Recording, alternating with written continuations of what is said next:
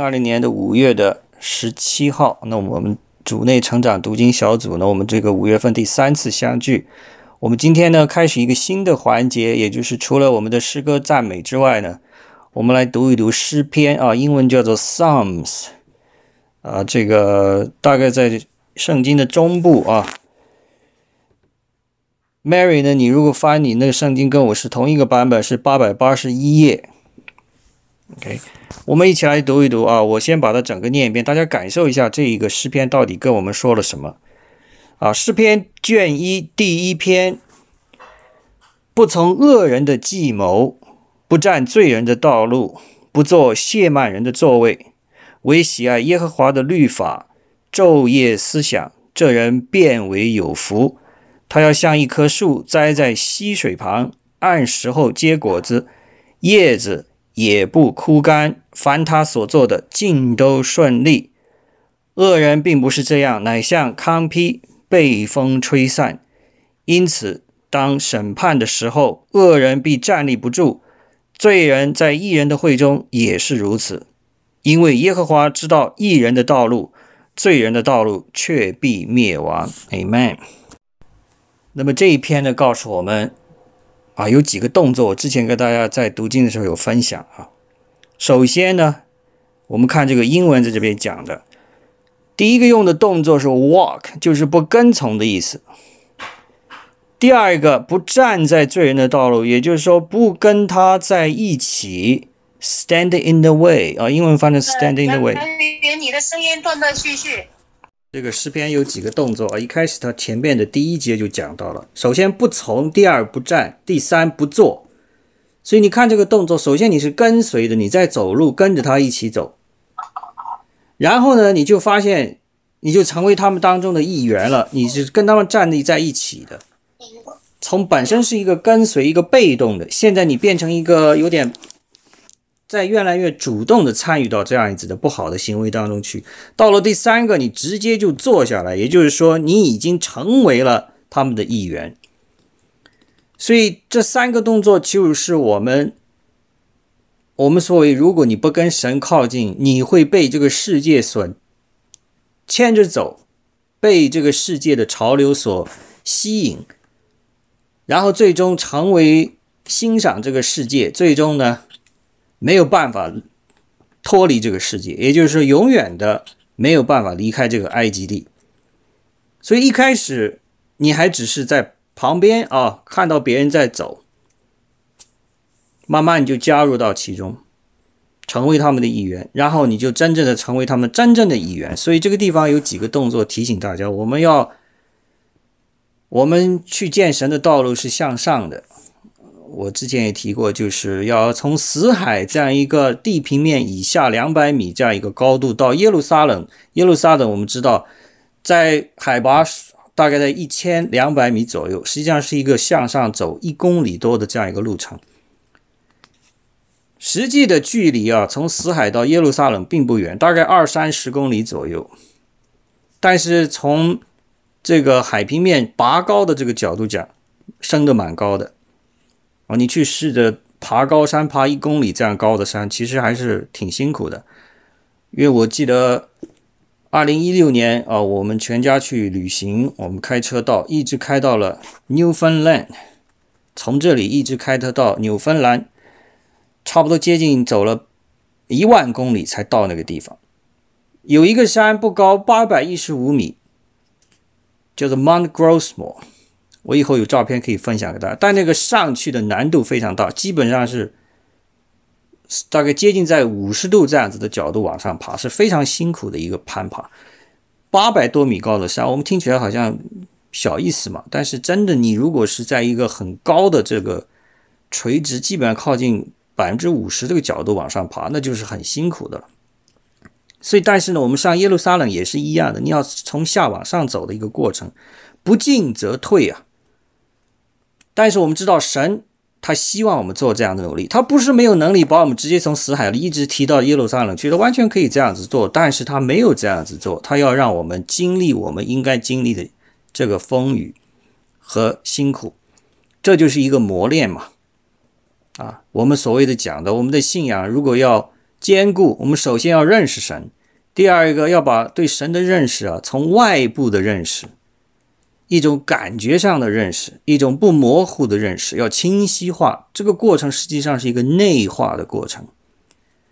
你如果只是读圣经啊，这个圣经你去读，你这么光读，如果你不认识神之前，你这么读呢，它就是一本书啊，有一些很很难读懂的一些故事，很跟我们现代世世界根本没有关系的这样一种故事，很多华丽的词藻。但你认识了神，发现之后，你才发现，哎，圣经里边确实充满了智慧，充满了神的这个性情的彰显。但是它仍然还是跟你隔了一层，叫做我们我一直喜欢用的这个比喻，就是曹雪芹的《红楼梦》里边的人物，要想了解曹雪芹这样子的心意，那简直是是不可能的。但是呢，如果你能够把这些话语啊，结合你现实的生活，去内化它，这个内化其实往往是要通过栽跟头来实现的。小孩子在长大的过程当中，他喜欢玩火啊，看到这个火焰在跳跃，很很有吸引力啊。要想拿手去摸啊，妈妈说不要摸，会烧着，会疼。他不知道啊。结果他越不让他摸，他越想去摸。结果他摸了一次，终于发现很难受，被烫到了。这个就是一个从外化到内化的过程，因为你栽到一坑里去了。所以吃一堑长一智，所以我们对神的理解，其实也是在这样一个坑坑绊绊、跌跌撞撞的一个过程当中走过来的。但这个过程是最真实的、最有必要的，也是最让你能够有长期记忆的。OK，所以如果你不犯错，那就很危险了。如果你现在的灵命成长处在一个四平八稳的状态，那你就是一个温开水，不冷也不热。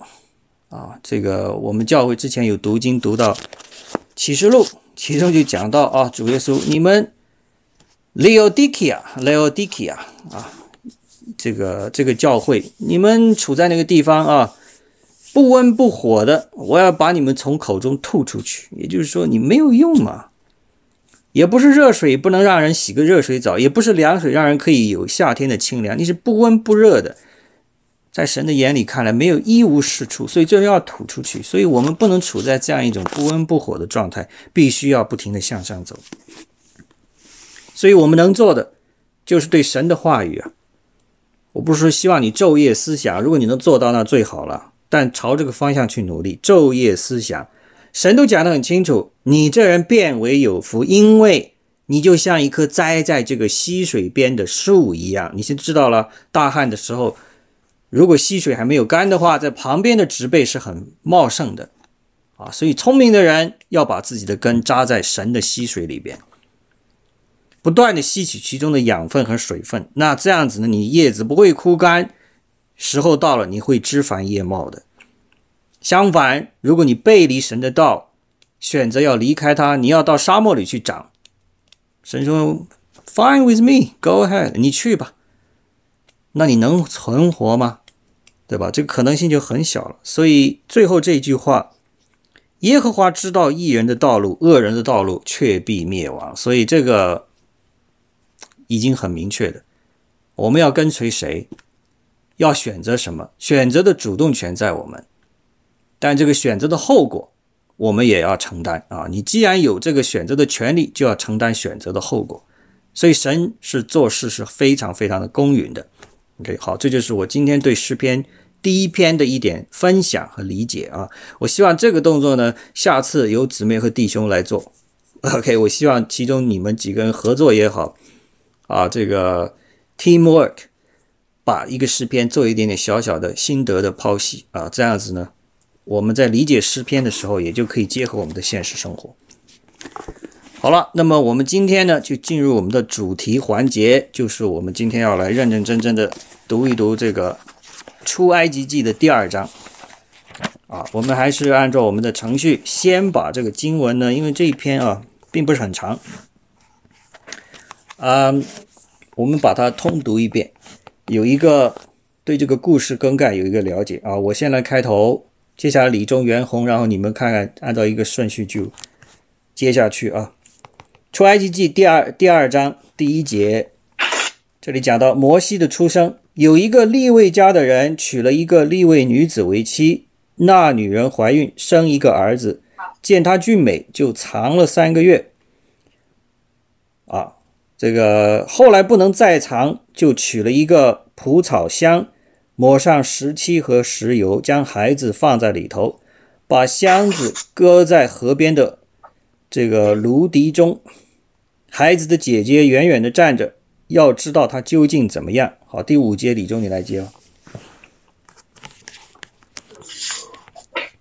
法老的女儿来到河边洗澡，她的侍女们在河边行走。她看见箱子在芦荻中，就打发一个婢女拿来。她打开箱子，看见那孩子，孩子哭了，她就可怜他，说这是希伯来人的一个孩子。孩子的姐姐对法老的女儿说：“我去，在希伯来妇人中叫一个奶妈来为你奶这孩子，可以不可以？”法老的女儿说：“可以。”童女就去叫孩子的母亲来。继续。法老的女儿对他说：“你把这孩子抱去，为我奶他，我必给你工价。”妇人就抱了孩子去奶他，孩子渐长。妇人把他带到法老的女儿那里，就做了他的儿子。他给孩子起名叫摩西，意思是说我因我把你从水中水里拿出来。后来摩西长大了，他出去到他弟兄那里，看到他们的重担，见一个埃及人被希伯来人的打了，希伯来人的一个弟兄。他左右观看，见没有人，就把那埃及人打死了，藏在沙土里。第二天他出去，见有两个希伯来人争斗，就对那欺负人的说：“你为什么打你同族的人呢？”那人说：“谁立你做我们的领首领和审判官呢？难道你要杀我，像杀那埃及人吗？”摩西便惧怕，说：“这事必须被人知道了。”法老听见这事，就想杀摩西。但摩西躲避法老，逃往米甸地居住。谁读了？这样。下一个。杨宇，你打开那个管理者，就是那个你你你按着这个名字往下念就行了。我从这看着，下一个是 Michelle 伊娃，然后是金敏。是我吗？对。好，Michelle 你来吧。这个顺序上是 Michelle 伊娃金敏这个顺序呗。好吧。呃，一日。呃，他在井边坐下，米甸的祭司和七的女儿，他们来打水，打满了槽要引父亲的群羊，有牧人的羊来，呃，牧人的摩西却起来帮助他们，又引了他们的群羊，他们来到父亲女儿那里，他说：“今日你们为何来的这么快呢？”他们说：“有一个埃及人救我们脱离牧羊人的手。”并且为我们打水引了群羊。他对女儿们说：“那个人在哪里？你们为什么憋下他呢？你们去请他来吃饭。”摩西甘心和那人同住，那人把他的女儿西皮拉给摩西为妻。西皮拉生了一个儿子，摩西给他名取名叫和顺，意思是意思是说，因为我在外邦做了寄居的。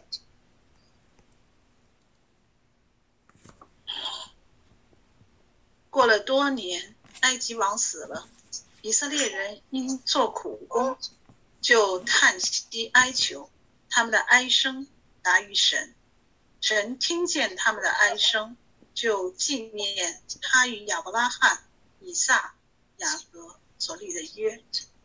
神看过以色列人，也知道他们的苦情。明白。好，这个呢就是完整的第二章的内容。今天呢，我们先看看前面从第二章的第一节到第十节啊，这一个故事啊，它分成两大部分了啊。我们先看看第一个部分的内容。这一部分呢，其中有一些啊非常值得我们深挖的地方。我们看看第二章的第一节，有一个立位家的人娶了一个立位女子为妻啊，一开始就提到这个立位家的人。我们知道立位人后来。啊，接下来在我们的这个出埃及记的后边部分，你就知道了，神是把利未人拣选出来，让他们作为祭司的这个啊职分，承担这个职分。所以在这个地方，我们知道摩西是来自利未人的。这里一个暗指，也就是说，未来他想承担的重大的责任，其中有一部分的责任是要做祭司这个角色的。我们知道祭司呢，啊，我们现在的理解，也就是他是好像操办一些礼仪上的问题啊，一些敬拜的礼仪、一些规则啊，这个比如说宰杀这个牛羊，把这个血要洒到祭坛的四个角边，或者要把血弹到。人的身上或者弹到会幕上面，好像是做这些动作的，但实际上这个只是一部分，很大的一部分。尤其对摩西来讲，他要承担的一个角色是做人跟神之间的这样一个中间人，一个 mediator。我们所谓中间人，也就是神的话是通过他传给以色列人。以色列人有什么怨言啊？通常是怨言啊。我们在读的时候。要用通过摩西再把这个反馈给神，所以摩西作为一个中间人，他所扮演的角色很重要，所以在这里埋下了一个伏笔。立位人，第二讲第二节，那女人怀孕生了一个儿子。这个地方呢，我们看到没有？整个我们这第二章读完了，我们到目前为止，我们不知道摩西的父亲和母亲的名字啊，没有讲到的。唯一的一个地方提到呢，是要我们去在记家谱的时候去提到。大家如果愿意，你可以翻一下《出埃及记》的第六章啊，这个也就是很快两页纸在后边。第六章我们知道呢，这里讲到第五章的结尾啊，到第六章的开头啊，有提到一个叫做摩西和亚伦的家谱。大家可以看一下啊，这个第六章的第二十节，第六章的第二十节，呃，我们刚才读到谁了？读到是 OK，Ruby，你来读一读好吧？嗯，好嘞，二十节，这是叫暗兰吗？对，娶了他的妹妹，约别为妻，他给他生了亚伦和摩西。暗兰一生的岁数是一百三十七岁。哎们，好了，这里呢，我们通过这样一个侧面的渠道才知道了摩西的妈妈跟父亲的名字叫什么。啊，他妈妈叫做这个约基别。OK，然后他爸叫暗兰。啊，所以我们知道他这个父亲都活到哪一天这个岁数啊，所以在这个地方我们才知道。但是在第二章这里完完全没有提，只知道她是个立位家的女子啊，这个立位人的家的人娶了一个立位女子，所以就是在本族内的啊，这这个一个通婚。在这里一方呢，我们可以这么来理解啊，摩西的出生背景，他就是一个普通人，就是一个普通的孩子，他唯一有点不同，也是他是出生于立位人这样一个家的后裔。但我们知道摩西后来成长为什么样的人物？他承在历史上所承担的这个重大的责任是什么？显然，他所做的，那我们今天还在谈论他了，这也从一个侧面说明他的重要性啊，远远超过了世代上所有的君王，对吧？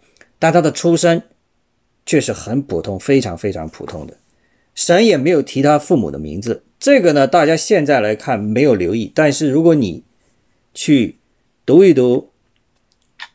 公元一世纪啊，我们这个主主前主后一世到二世纪左右啊，这大概四百年左右的时间，你可以读一读当时这个古希腊的这些历史学家他们所写的人物传记，你就会发现啊，他们都采用一种非常相近的一种方法来描述一个伟大的人物，也就这个伟大的人物，首先他的出身是非常的特别，他必须是生在这个我所谓的叫做。中国的叫做九五至尊的家庭啊，父亲是什么什么样的这个大力士啊，是什么什么样的神，是一个战神，是一个智慧的神。母亲又是什么样一个神？两个神的结合生下了他，而且生的时候有各种各样的异象会出现啊。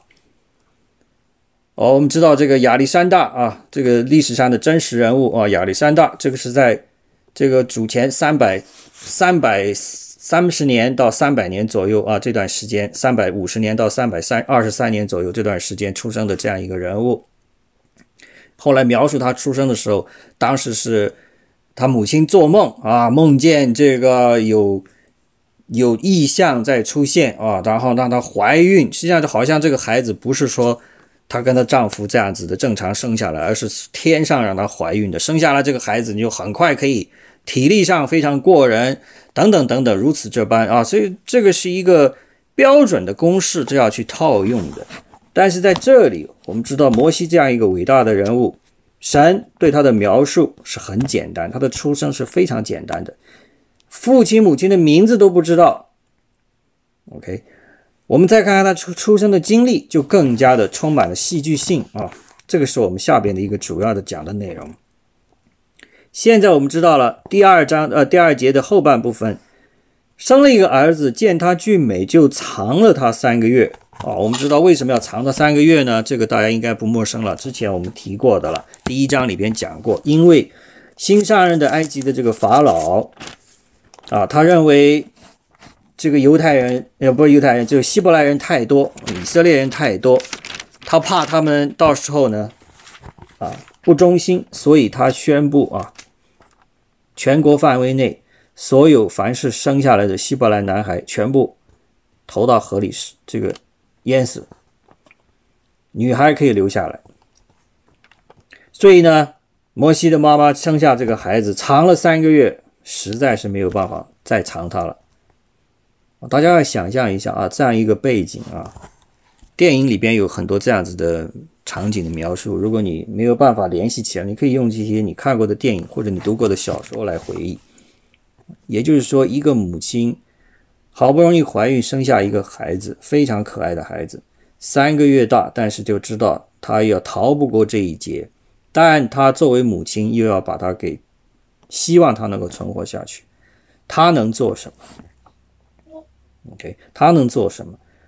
所以，那个我能想到，当然这个可能不是特别的平等的这样一个连接，就是我们在。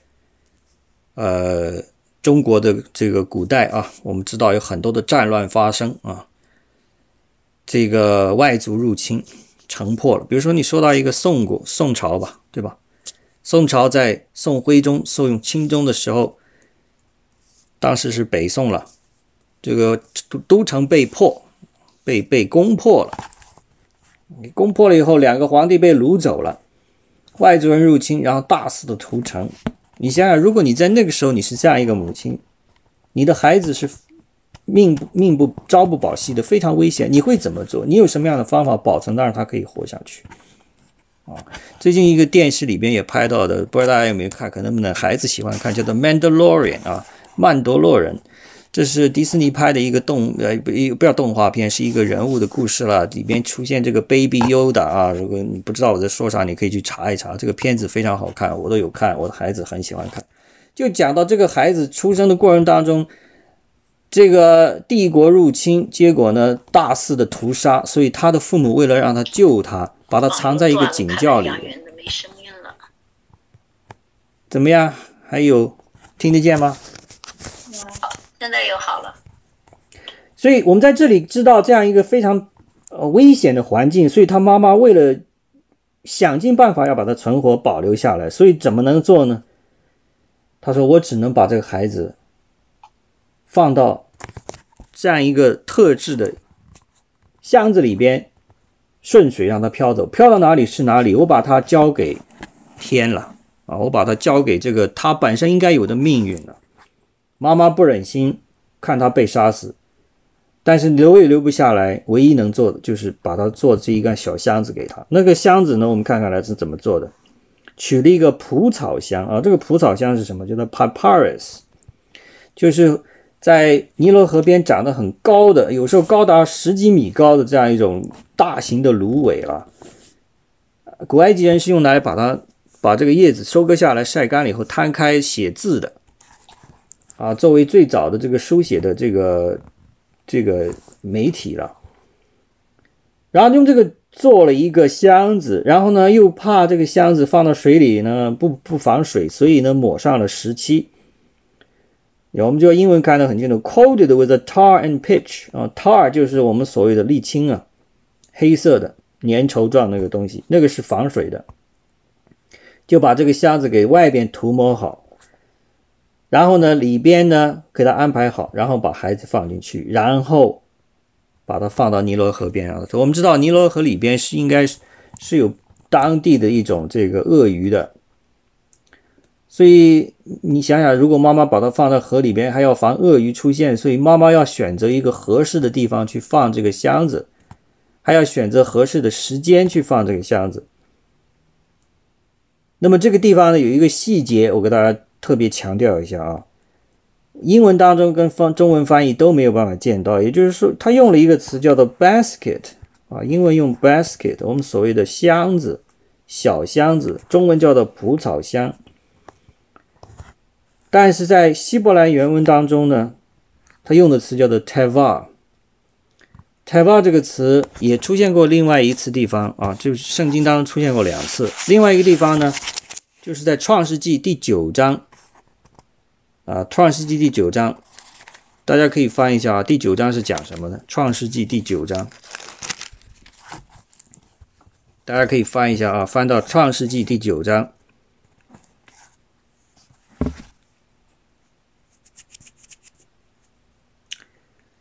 神跟诺亚立约。啊，我们讲的这是关于诺亚的故事，也就是说，这个 Teva 同样一个东西是描述我们的诺亚方舟的这个方舟。我们知道两个之间这个概念是悬殊的很大的啊，小小的一个蒲草箱，跟诺亚做的这个超级大庞然大物这个方舟，我们知道方舟有多大呢？当时之前也有描述的，对吧？我就不再赘述了，你们可以去看看啊，这个有长有多少，宽有多少，里面有非常详细的记载的啊，我就不再去提它。但是我就要提的是第九章当中的这个第九章的这个前前半部分。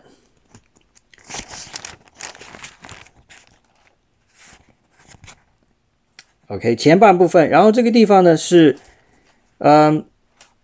啊，从第八章的结尾这里可能更准一点了。好了，我们从看第八章的结尾这里好了。第八章的第，sorry，第七章，sorry，第七章的第十六节。OK，第七章的第十六节。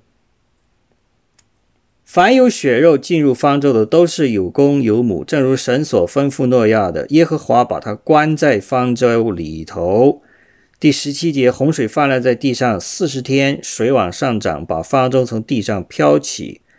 然后呢，第十八节，尤其这里大家留意啊，水势浩大，在地上大大的往上涨，方舟在上面，在水面上飘来飘去。OK。我们刚才提了这个地方，这个方舟这个词用的这个词，希伯来文原文叫做 teva 啊。如果你要英文，如果去想把它拼出来，就是 t e v a 啊，teva。当然，实际的词不是这么写的了，这是一个发音的串读音了，告诉你怎么读音而已啊，teva。同样的呢，用来描述摩西所被搭载的这样一个蒲草箱。这个地方有非常深刻的含义，我希望大家去现在来好好的想一想，为什么要用这个 teva 这个词？方舟，超然大的方舟啊，可能有三个足球场大那么大的方舟，跟这么小的放一个三个月大的婴儿的这个箱子有什么样的共同点没有？神到底通过这个要做一个，要帮让我们表达一个什么意思？这是我们今天讨论的第一个重点啊！大家可以动一动脑筋想想。首先，我刚才读的这几段经文是有启示的啊。第十、第七节的《创世纪》的第七章的第十六节到十八节，这里已经给大家提示了啊。这个方舟在水上是怎么样来动作的啊？有谁愿意分享一下你的自己的体会啊？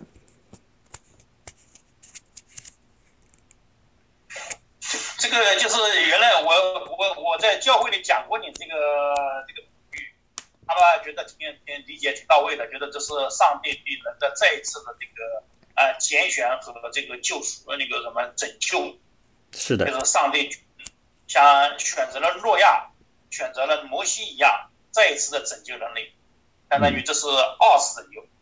对，这个是背后的最深刻的啊一个含义。那么诺亚是代表了人类堕落以后，神想重新再开始的一次尝试，用的方法就是把他拣选的人放在这样一个特殊的器皿里边保护起来。同样的，他通过拯救摩西，我们知道摩西所要承担的历史责任啊，是把他救活了。也就意味着他未来可以承担神要给他安排的重大的任务，把以色列人从埃及带出来。也就是说，一个新的民族要建立，一个新的一个开始要出现。所以这是两个含义，是两两件事情，是同样一个非常重要的含义，就是一个 redemption，给你一个重新的赎回，给你一个再生的一个机会。啊，诺亚是对针对所有人类的，在这里呢，神是要做的是让一个特别的民族兴起。OK，这是一个很重要的啊，这个类通点。在这样一个大的理解之下，我们再来看啊，具体这两个物件，它们本身在性质上也有非常类似的地方。我们知道呢，我们看这个出埃及就创创世纪第七章这里第十六节啊，我们看这十六节的后半段。耶和华就把他关在方舟里头。显然，人跟牲畜进入方舟之后，这个门不是你来关的，是神从外边关的。那所以建造的特别有意思啊！如果你自己建艘船，你会把门建到外边，从外边能打开，从里边打不开吗？你不可能的。你肯定是说，我要做一个门，我从里边可以打开，我可以选择什么时候打开，什么时候这个进入。什么时候关闭？主动权在你，在这个乘客。但在这里，我们看到完全反过来，主动权是在神，完全不在人。这就是一个很重要的一个点。那么回来看摩西所做这个小篮子，他三个月的孩子，他怎么知道去开关这个盒子呢？显然是他妈妈把它放进去，他妈妈从外边把这个箱子给盖上，主动权不在摩西手中。一样的道理。也就是说，神在这里做事，告诉你，主权不在你，主权在首先是在神。第二一个，通过摩西妈妈的手，也告诉他，主权是在我。我而且我们知道，这个方舟虽然是叫做舟啊，好像像一个船的意思啊。有船的，大家可能通常会想到，就会有舵，就会有帆。啊，对吧？有掌舵的人，有这个桅桅杆，有什么？这个反正你能控制你想去什么地方，你要有舵嘛，对吧？你从你从往前走嘛，要有动力推进嘛。但在这里呢，我们知道 “teva” 这个词表达意思，它就是一个盒子，从外边可以控制的盒子，没有任何的舵，没有任何的 power，没有任何的这个动能，放在水上就是说句不好听，就要自生自灭的。飘到哪里就是哪里，正好了，这也是圣经的原话来着讲，对吧？我们看回这个创世纪第第第七章第十七节，洪水泛滥在地上四十天，水往上涨，把方舟从地上飘起。OK，首先是水把它托起来。第十八节，方舟在水面上飘来飘去。哦，这里其实讲的很清楚了，它的方向不定，行踪不定，水冲到哪它就去到哪里。摩西的这个小盒子也是一样的，尼罗河水把它带到哪，它就去到哪，所以完全没有主动权，一切主权在神。但是我们知道，从方舟里他们是成功的走了出来的啊，又有众多的人口的繁衍，对吧？三个儿子啊，虽然命运不同，但繁衍出了其他的人类。摩西。从这个盒子里出来的时候，已经是碰上了。我们接下来啊读到了，啊法老的女儿啊认领了他，把他收养了，他将后来成为这个埃及的王子，OK，然后再承担他所要做的重大的任务。所以这个地方 “teva” 用这个词只出现两次，一次就是啊出埃出埃及记第二章这里，一次就是我刚才讲的《创世纪》的第七章啊到第九章描述的这个过程。所以，如果你发散去思考啊，除了刚才我们李中点出来的，我们跟之前提过神的这个伟大拯救的一个表现之外，你如果看回你自己跟神的关系，你怎么理解？你怎么通过神去拯救摩西、拯救诺亚一家人来看你跟神之间的关系？显然，对我的提示啊，我相信对每个人有可能有更多的新的启示。对我的提示就很清楚，我把自己完全交托给神，主权在他，我要完全的放手，我不要再去。控制我能够，我觉得我要控制怎么样？我要怎么样去做什么事情？要把这个事情的主动权掌握在神的手里，也就实际上不是你什么事情都不做啊。这个像摩西他是没办法做了，只能在盒子里躺着了，对吧？但诺亚在这个方舟里边，他还定期要放一个鸽子出去看看到底水退了没有啊，对不对？他还是在做事情的，牲畜还要他养活的嘛。你还是要参与做事，但是。大前提是要承认神拥有你的主权啊，这个这个概念是贯穿圣经的始终的一个概念。也就是说，我们人类之所以有这么多的痛苦挣扎，包括很多人类产生的这种啊罪恶的东西，都是因为我们选择干嘛呢？我们要做什么，我们要做主嘛。我们要掌握我们的一切嘛？我认为好的，我必须得到嘛，不惜一切代价我要得到，啊，不得到我心里边就会一要么空虚，二要么寂寞，三我要干嘛？要么我就会妒忌别人有的这个东西，我就会有憎恨各种各样的东西，你知道这个负面的就出现了，因为你的主权没有交给神，你都不知道你想要的东西对你好还是不好，你只觉得啊现在是对我好的，啊，我这个房子我一定要买，买不到手我。觉得好像亏了啊，因为房子在升值。哎，那很多之前那在纽约啊，有很多这个在疫情来之前都是啊花了很多的钱去自己租一套房子，再租另外一套房子，把这第二套房子放租出去收租的，靠这个收租来周转现金来养活他第一套租下来的房子，对不对？叫做分租客，这个是纽约的很多人在干这个事情的。但是疫情一来，发现没有，在疫情没有来之前，这个 business 是非常好的，因为纽约实在是太多人愿意去了啊。Airbnb 上放两套，你就已经有很多收入了，对吧？很长时间，这是一个非常好的 business model 啊。但是突然之间疫情来了，房租收不上来了，租客也租不下去了。而且他们也不能靠这个说向政府申领各种救济，它不符合规格啊，因为你这个不算是你的打工的收入啊，算是一种隐性的收入，或者你之前因为这是一种现金交易，你没有去报税，你在政府那里根本都没有资格去申领这些救济金，现金断现金流断掉，所以这些事情你没有办法预料的，你觉得是好的，很长时间也还是不错的，突然之间发现没有。完全进入到另外一种状态，所以我们人往往就是在这样一个：我主权没有交出去，我认为这是好的，我就想要得到，我得不到，我就会有很多很多不满。所以在这个地方告诉我，我主权必须交出去。一旦交出去，神他会把我安排在认为他认为对我最好的一个环境里，把我带到我应该去的地方。这个都是诺亚和摩西所要经历的事情。尽管这两个伟大人物都是这么经历，那对我们来讲一样的，神也需要我们把我们的主权交出去，让他的大手，让他的大能来引领我们的生活，在尼罗河里漂也好，在大洪水里上下漂也好，经历这样的人生颠簸，到达你终将应该到达的地方，是神希望你去的地方，所要承担的责任也在那个时候可以为一一为你展开，所以。我们的人生的主权实际上不在我们自己，你要知道这一点，早一点知道这一点，你早一点蒙神的祝福，因为神永远都在那里等着我们。哦，我说永远是从过去到现在，不等于说这件事情不会改变的，因为如果主耶稣再来的时候就没有这样一个机会了。在他还没来之前，你还有这样一个机会，你把主权尽早的交出去。说主，为什么我要叫我们的神主呢？说的很清楚，我是仆人呢、我我能做仆人是已经很高的荣誉了。但我至少有一点，我做不了仆人，我知道他是主人。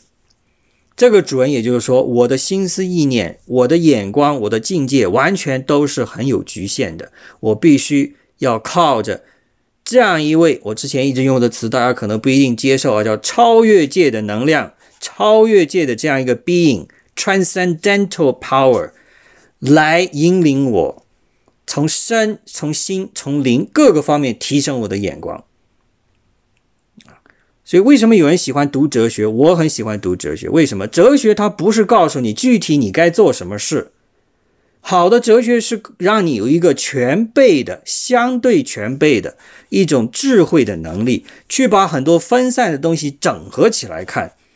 因为人往往陷在一个小利当中，陷在一种局眼光很局限的情况下，他见到就是眼前这一点东西，所以他没有一个长远的眼光，所以事情做来做去，发现没有走不出困局的。哲学可以达到让你提升到一定的程度，就是它让很多事情整合起来，让你有一个宏观的概念，有一个历史的纵向感，有一个对比的横向对比感。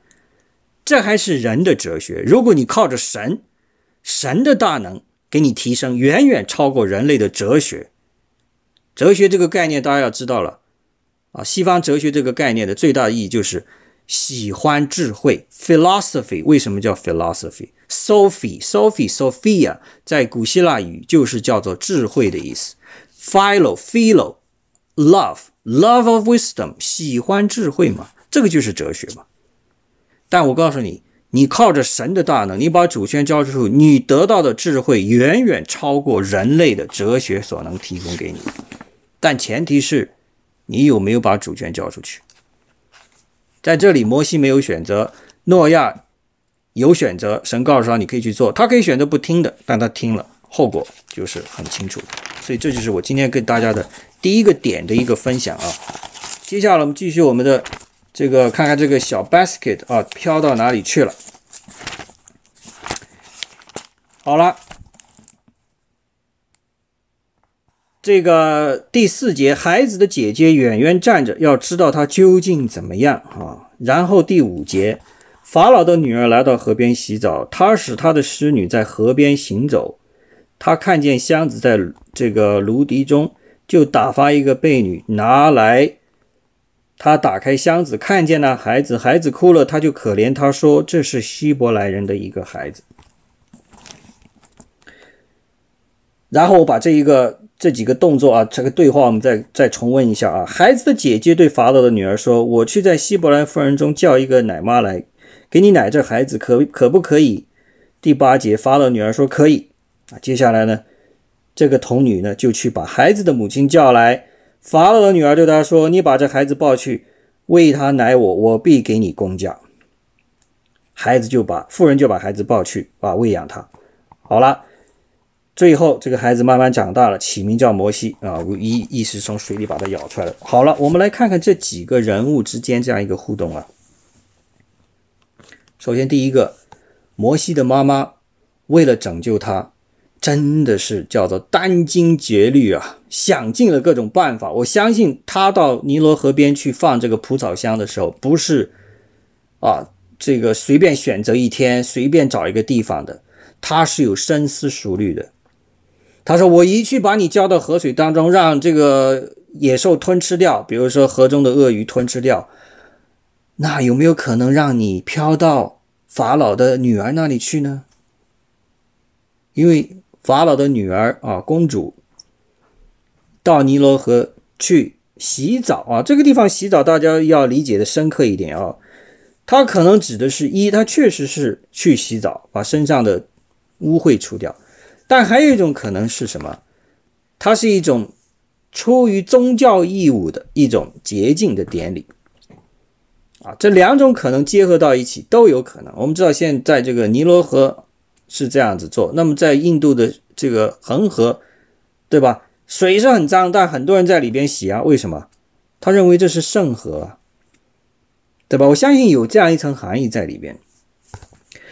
还有一个地方我们要知道，就是摩西的姐姐 Miriam 啊，我们知道这个孩子后来也跟摩西有很多的这个来往的啊。这个名字啊，Miriam 后来变化成为我们英文的 Mary 啊，玛利亚这个名字是从这儿来的，一开头叫 Miriam。这个姐姐也很聪明啊，她远远的观看，看这个箱子到底飘到哪里去了。哎，飘到了法老的女儿那里去。好了，这个孩子很机灵啊，就直接跑过去跟他讲了。哎，但是在他讲之前呢，我们首首先要看看法老的女儿打开接到这样一个箱子，打开之后的反应是什么？这点很重要的。OK，因为我们知道呢，作为法老的家庭成员。啊，这个女儿她不会不知道她爸爸的这个命令，也就是说，在第一章里面讲的要把所有的男丁，这不是都要杀死的嘛？对不对？法老已经颁布这样一个法律的，这是一个很很全国都已经是小于全国的这样一个法令。我不认为法老女儿是不知情的哦，她肯定知情，而且希伯来人的孩子跟埃及人的孩子显然从外貌上也有很大的不一样，因为这两个根本不是同一个种族嘛。对吧？肤色上啊，可能眼睛的颜色、头发的颜色，但我不知道摩西三个月有没有长出头发来了。但至少从成其他身体的各个角度来看，他应该跟埃及那孩子完全是不一样，所以一眼可以认出来，他就是一个希伯来的孩子。那如果你是一个皇宫里边的贵胄，你知道有这样一个法令，你见到有这样一个希伯来的孩子飘过来，你的第一反应是什么？我们在读这段经文的时候，通常是被很多解经的书籍给带到，说认为好像法老的女儿很蠢，被这个摩西的姐姐跟妈妈给骗了啊！还有很多这个解经学家就说：“你看，神真伟大啊！说那边是法老要杀掉所有的埃及这个以色列的男丁，这边呢，法老自己家的人养了一个啊，有这个希伯来男丁，而且呢。”所有的工钱还照给他妈妈，这妈妈不单单是养自己的孩子不用给钱，还收一份人工哦。你看这个神做事多好，是确实神有这样一个奇妙的安排。但是我不希望大家把法老的女儿看成一个好像很容易被坑蒙拐骗的人。实际大家如果深究一下，我们可以知道，这位女性她扮演了一个很重要的角色。所以从这个地方，我们看看摩西生命当中啊，一开始就有三位女性出现，这三位女性都非常的重要，这也预表着圣经当中其他的女性的出现也很重要。所以这这是另外一个大的话题啊。我们先看看第一大妈摩西的妈妈，自然不用讲了啊，殚精竭虑，为了这个孩子的安危，想尽一切办法。第二一个，她的姐姐非常勇敢，愿意到法老女儿面前去澄清。而且在适当的时候出现，在适当的时候说适当的话，但最重要的是法老的女儿本身的态度很关键。我刚才讲了，她是宫廷内的人，她知道这样一个法令，她的第一反应完全可以说这是一个希伯来的孩子。我见到，我首先我可以至少不用管他，让他接着往下飘就完了嘛。甚至严重一点。我老爸讲了，这种孩子要死，所以你们现在赶紧把他拉出来，直接扔到河里去，有没有可能啊？完全有可能，这也是符合当时的人情的。但是我们看看我们的经文怎么讲的。第六节，他打开箱子，看见那孩子，孩子哭了，他就可怜他，说这是希伯来人的一个孩子。英文用的是翻成了 feel sorry for him。还有说成是 feel pity for him，但这个翻译都不准确。我们还是要看回希伯来原文，原文用的一个词叫做 hamar。hamar 这个词意思是什么？have compassion for him。大家要明白，这个意思上用词不一样，深度完全不同。have a pity for somebody，可怜他。OK，我到大街上走，发现有一个要饭的，你生了一点恻隐之心，我那是 have a pity for this person。然后呢，你最多给他一点钱让你走掉，对吧？然后呢，他就跟你没任何交集了嘛。甚至很多人啊，很可怜啊，也是有点 pity，但根本动作都不做，直接走掉的了，对吧？但是在这里，我们知道法老的女儿是有一种什么样的情绪？是一个 compassion，一种发自内心的。重大的区别就是说，have a pity for someone，你这个他对方被受到你这个感性的人的这个这种处境，你是不会把自己去 share 的。你不会把自己感同身受的放在对方的一个环境里面去考虑自己，如果在同样一个环境，你会有什么样的反应？No。但如果你有 compassion，就不一样了。You feel sorry with that person, not just for the person. 知道这个英文是很精确的语言啊，我所以喜欢在时候说用一些英文来解释为什么英文有时候讲的比中文要清楚，因为英语是一个很有逻辑的语言，用词是很精确的，在这里就很精确。Feel sorry for someone, feel sorry with someone，这个差别是很重大的。Have a compassion 就是 feel sorry with, have a pity with someone。你把自己放在同样的环境里边，同样的境地里边去看它。啊，这个我相信大家应该有这个 feel sorry with someone 这个感觉，你是应该有的。首先，第一个不用别的不用讲，你看一部电影，跟你毫不相干的一个电影，但你看到中间你哭得一塌糊涂，有没有这种情况出现？哦，我不知道男士怎么样，女士可能经常容易 feel compassion。看到这样一个故事，可能是虚构的一个故事啊，但你看着整个是眼泪不停的往下流。You feel sorry with that person，因为你把自己变到那个环境里去了嘛。所以法老的女儿实际上就是这样一个状态。她看到，啊，这是一个希伯来的孩子，她也知道他老爸颁布这样一个令，令，她也知道为什么这孩子飘过来，因为妈妈不得不放弃孩子。突然之间油然而生，产生一种强烈的同情感。所以他下边的举动，我们就可以明白了。所以当摩西的姐姐来向他讲的时候，他说：“我去在希伯伦房中叫一个奶妈来喂你这奶子，可不可以？”他的答应说：“可以，完全可以。”他知道收养这个希伯来男孩的后果是什么。首先，他老爸首先就不开心嘛。我我在前面讲了杀了所有人，你在后面就收养一个，你把我我老爸的脸往哪放？你是直接违违抗了这个圣意啊！啊，抗军不说，你抗老爸，对吧？什么都抗了。但是这样一个公主确实做出了这样一个举动，而且我们知道后来摩西在宫中长大的，这个成了不争的事实，他也没有掩盖我，对吧？所以这个妈，这个这个妈妈啊，我们说因为她是后来她收养了，实际上摩西成了她的孩子。那么有一个细节给大家提一提，这个在圣经里面没有提到的。对这章经节呢，犹太人是有深刻的研究的。我们知道呢，犹太人编布的一部除了除了圣经之外，有第二一部非常重要的关于对圣经的解释和理解的，叫《塔木德》这样一本书啊，分成两大个版本，一个是耶路撒冷版本，一个呢是这个叫 Jerusalem Talmud，还有一个是啊 Palestinian。啊，这个 Babylonian time，还有一个是在巴比伦的两个不同的版本，但其中都提到一个故事，就是讲到这一节。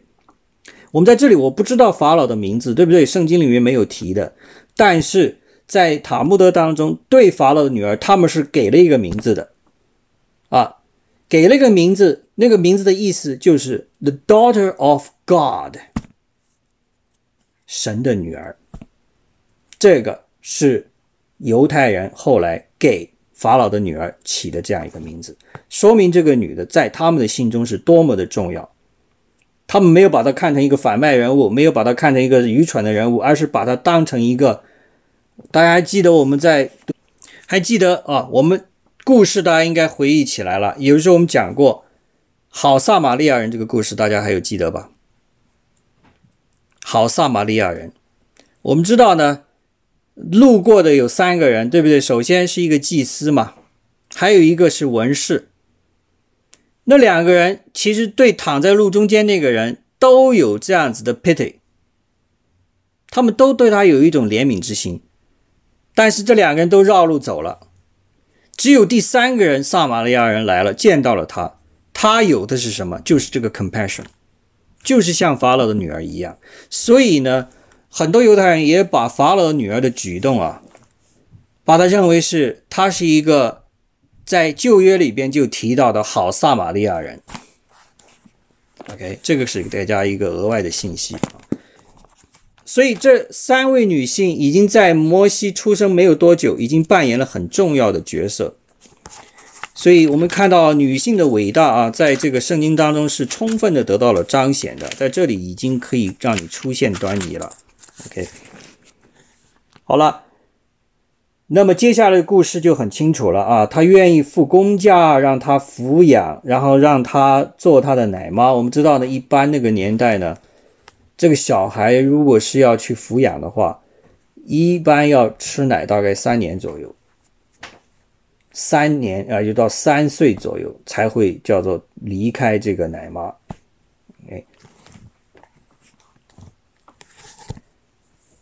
啊，所以在这三年当中呢，显然我们相信啊，我们再再有个细节给大家提一提啊，如果摩西的母亲纯粹只是想。蒙骗这个埃及法老的女儿，那他在得到了这样一个安排之后啊，收到他的工钱之后，把孩子养大到三岁以后，在他被送进宫之前，他完全可以选择干嘛？遁形嘛，他可以选择消失嘛，带着孩子就人间蒸发嘛。能不能知道他们住在埃及这个？啊，尼罗河的出口处那个地方很大的一个地方，他到哪儿藏起来躲起来过一辈子没有问题啊？就像当年中国古代的时候，跟跟朝廷不妥了，就干嘛到江湖去了嘛？流荡于江湖之中，谁找得到你啊？那年代又没有什么身份识别啊，这个什么人脸识别啊，高科技识别啊，什么什么码这个码那个码，你想到哪到哪，改姓换名很容易，对吧？同样的，摩西那个年代也更是如此了，人口又少，躲起来谁也找不着你。但是我们知道，看后来的安排哦，到第十节啊，第二章第十节，孩子见长，妇人把他带到法老的女儿那里做他的儿子，说明他妈妈是遵守了这样一个约定的。OK，所以这里让你想到是谁呢？有没有想到另外一个圣经女性啊？也同样面临这样一个选择，自己的孩子最终要交出去啊？有没有这样一个？因为他做了一个承诺啊。大家有没有有没有印象？读圣经，哈拿，对吧？这个 Sam Samuel，我们知道萨穆尔的母亲，对吧？一直生不了孩子，在后来在圣殿里边许了愿了，我生下的孩子，我把它奉献给神，也是等到孩子。三岁断奶了以后啊，他把他直接送到圣殿里去的，是同意如出一辙。所以在这个地方，我们可以看到摩西的母亲确实很伟大。首先，她有这样一个计谋啊，也可以叫做一个很好的计谋，怀着一颗真的救子心切的心情，把孩子真的是交托到神的恩手里边。他在这个地方，他没有办法，他说我只能碰碰我的运气了。好了，但是呢，碰到了法老的女儿这样一个好人。他确实是遵守了这样一个约定的啊，到时真的把孩子送到了宫中去。OK，起名叫摩西。那么摩西这个名字呢，我再花一点时间跟大家讲讲啊，这个地方的解释并不是错的了啊，叫做啊，drew him out of water，Moshe 啊，这个犹太人的读法叫 Moshe，Moshe，有一个意思就是说是。从水里捞出来的，但如果你要是完整的按照原来意思是被水里捞出来，那这个意这个名字就有一点点不是很准了。那么叫做 more sure 了，应该变成那个发音读发音不一样，表达一个是主动，一个是被动。如果你是从水里被捞出来，应该是 more sure，但不是叫 more she 啊。既然叫 more she 是主动的意思，主动从水里捞出来，那么所以解释有不同种。有的认为呢，这是一个通常的埃及人的名字，这个不是犹太人的名字，不是希伯来的名字，这是一个埃及人的通常的名字，其中包含一层就是 the son of，son of 的意思。这个 mos m s 这一部分表达的含义是 son of，在古古埃及的话当中是这么个意思。所以我们知道有很多埃及的君王啊，比如说 Ramses，其中其实包括呢，就是叫做 Ramoses，啊，就是 the son of Ram，son of somebody，啊，然后 Tutmos，我们知道这个 King Tut，其中也是埃及的一个主要的国王，其实也是这个意思嘛，the son of Tut 嘛，对吧？它也有这个含义在里边。但是不管怎么样呢，摩西这个名字在旧约当中出现了超过六百多次，啊，非常重要的、非常重要的一个人物啊，在这里呢，我们要啊对他的名字有一点点认识啊，所以经常现在仍然有很多人起名叫 Moses 啊，在犹太人当中。好了，这个是前面这一大段的一个内容。接下来我们要看看这个，我看看几点了，时间上有没有超时啊？哦，八点半，OK，好。大家还愿意再接着往下读吗？还是大家希望有点讨论？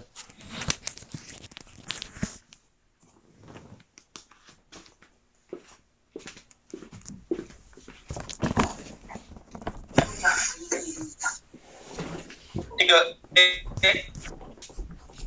杨元，嗯。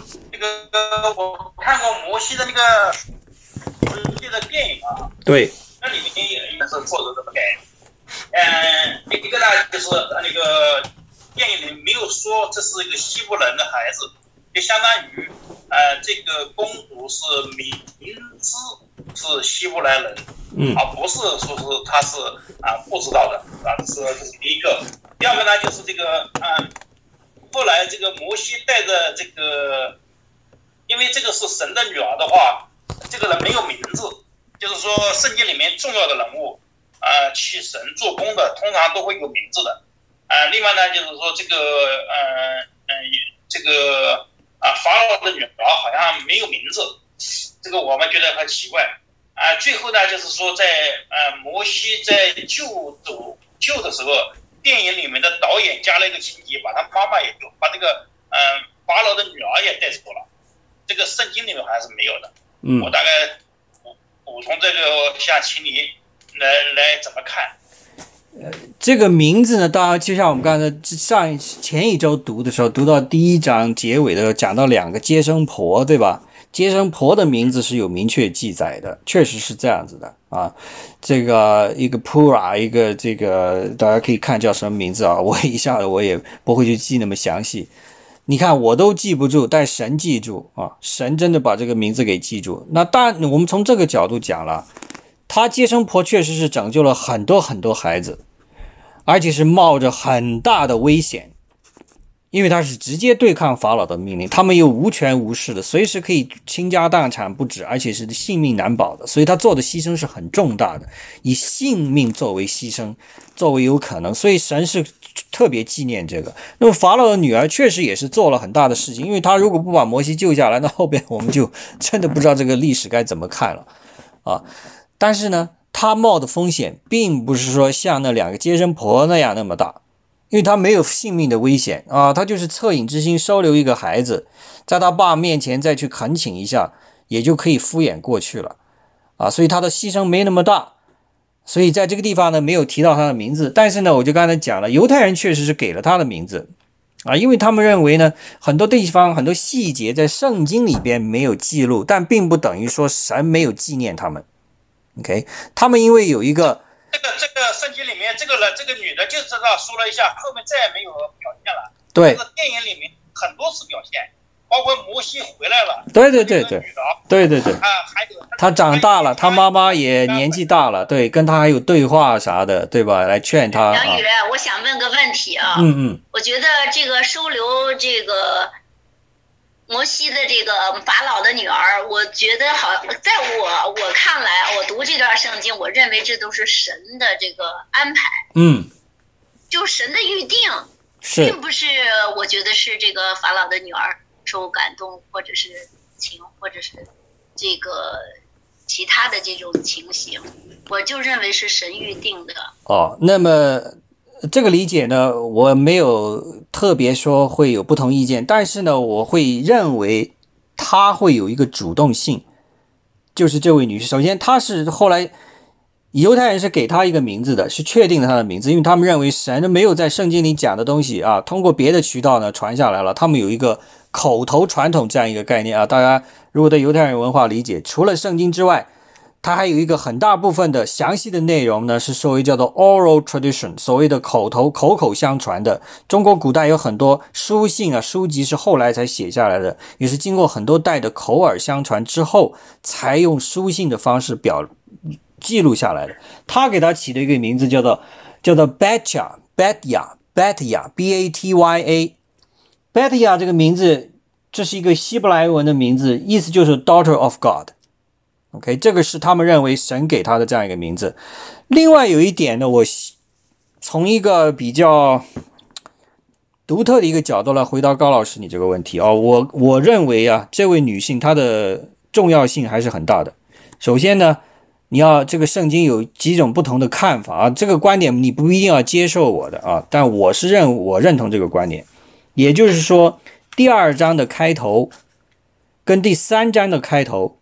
是相互呼应的，我们可以来看一下，这里挺有意思。如果你愿意花点功夫去动动脑筋来思考一下的话，这里边也许有深一点的含义在里边。首先，第二章的第五节开始，OK，法老女儿来到河边洗澡，然后她的使女们在河边行走，然后呢，接下来她看见箱子，这注意这几个动作啊。首先是来到河边，来到，第二一个看见，看见。怎么这个东西还在讲？OK。这个不是已经讲清楚了吗？讲这么多。呃，袁弘觉得我讲很多啊。OK，好。第三章的开头，第三章的开头。我我我太太可以看到这个逻辑，这个逻辑好像。没有，我跟你指出啊，其中有些词语啊，它在重复出现的，它有相互呼应的。第三章的一开头，我们看到这里是耶和华向摩西的显现了。注意啊，有点不同了。刚才是这个埃及的公主。第三章一开始，这个神说啊，有有神。在向这个荆棘里向这个摩西呼喊，对吧？然后呢，最终神来到这个地方，然后告诉他，他有看见了，也听见了这个呃古以色列人的这个呼求，呼应我们这里见到的这个公主。首先，她来到河边，然后她看见这个孩子，OK，看见这个孩子。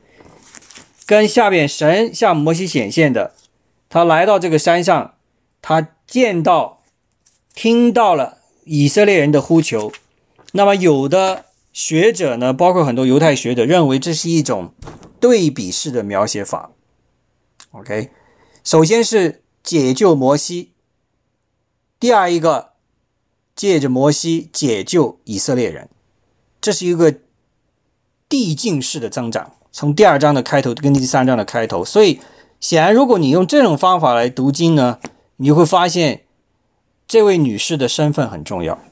OK，这个是我的一种啊，也不是我个人的观点啊，这是有一些这个学者的这样一个观点啊，你接不接受呢？大家可以自己考虑。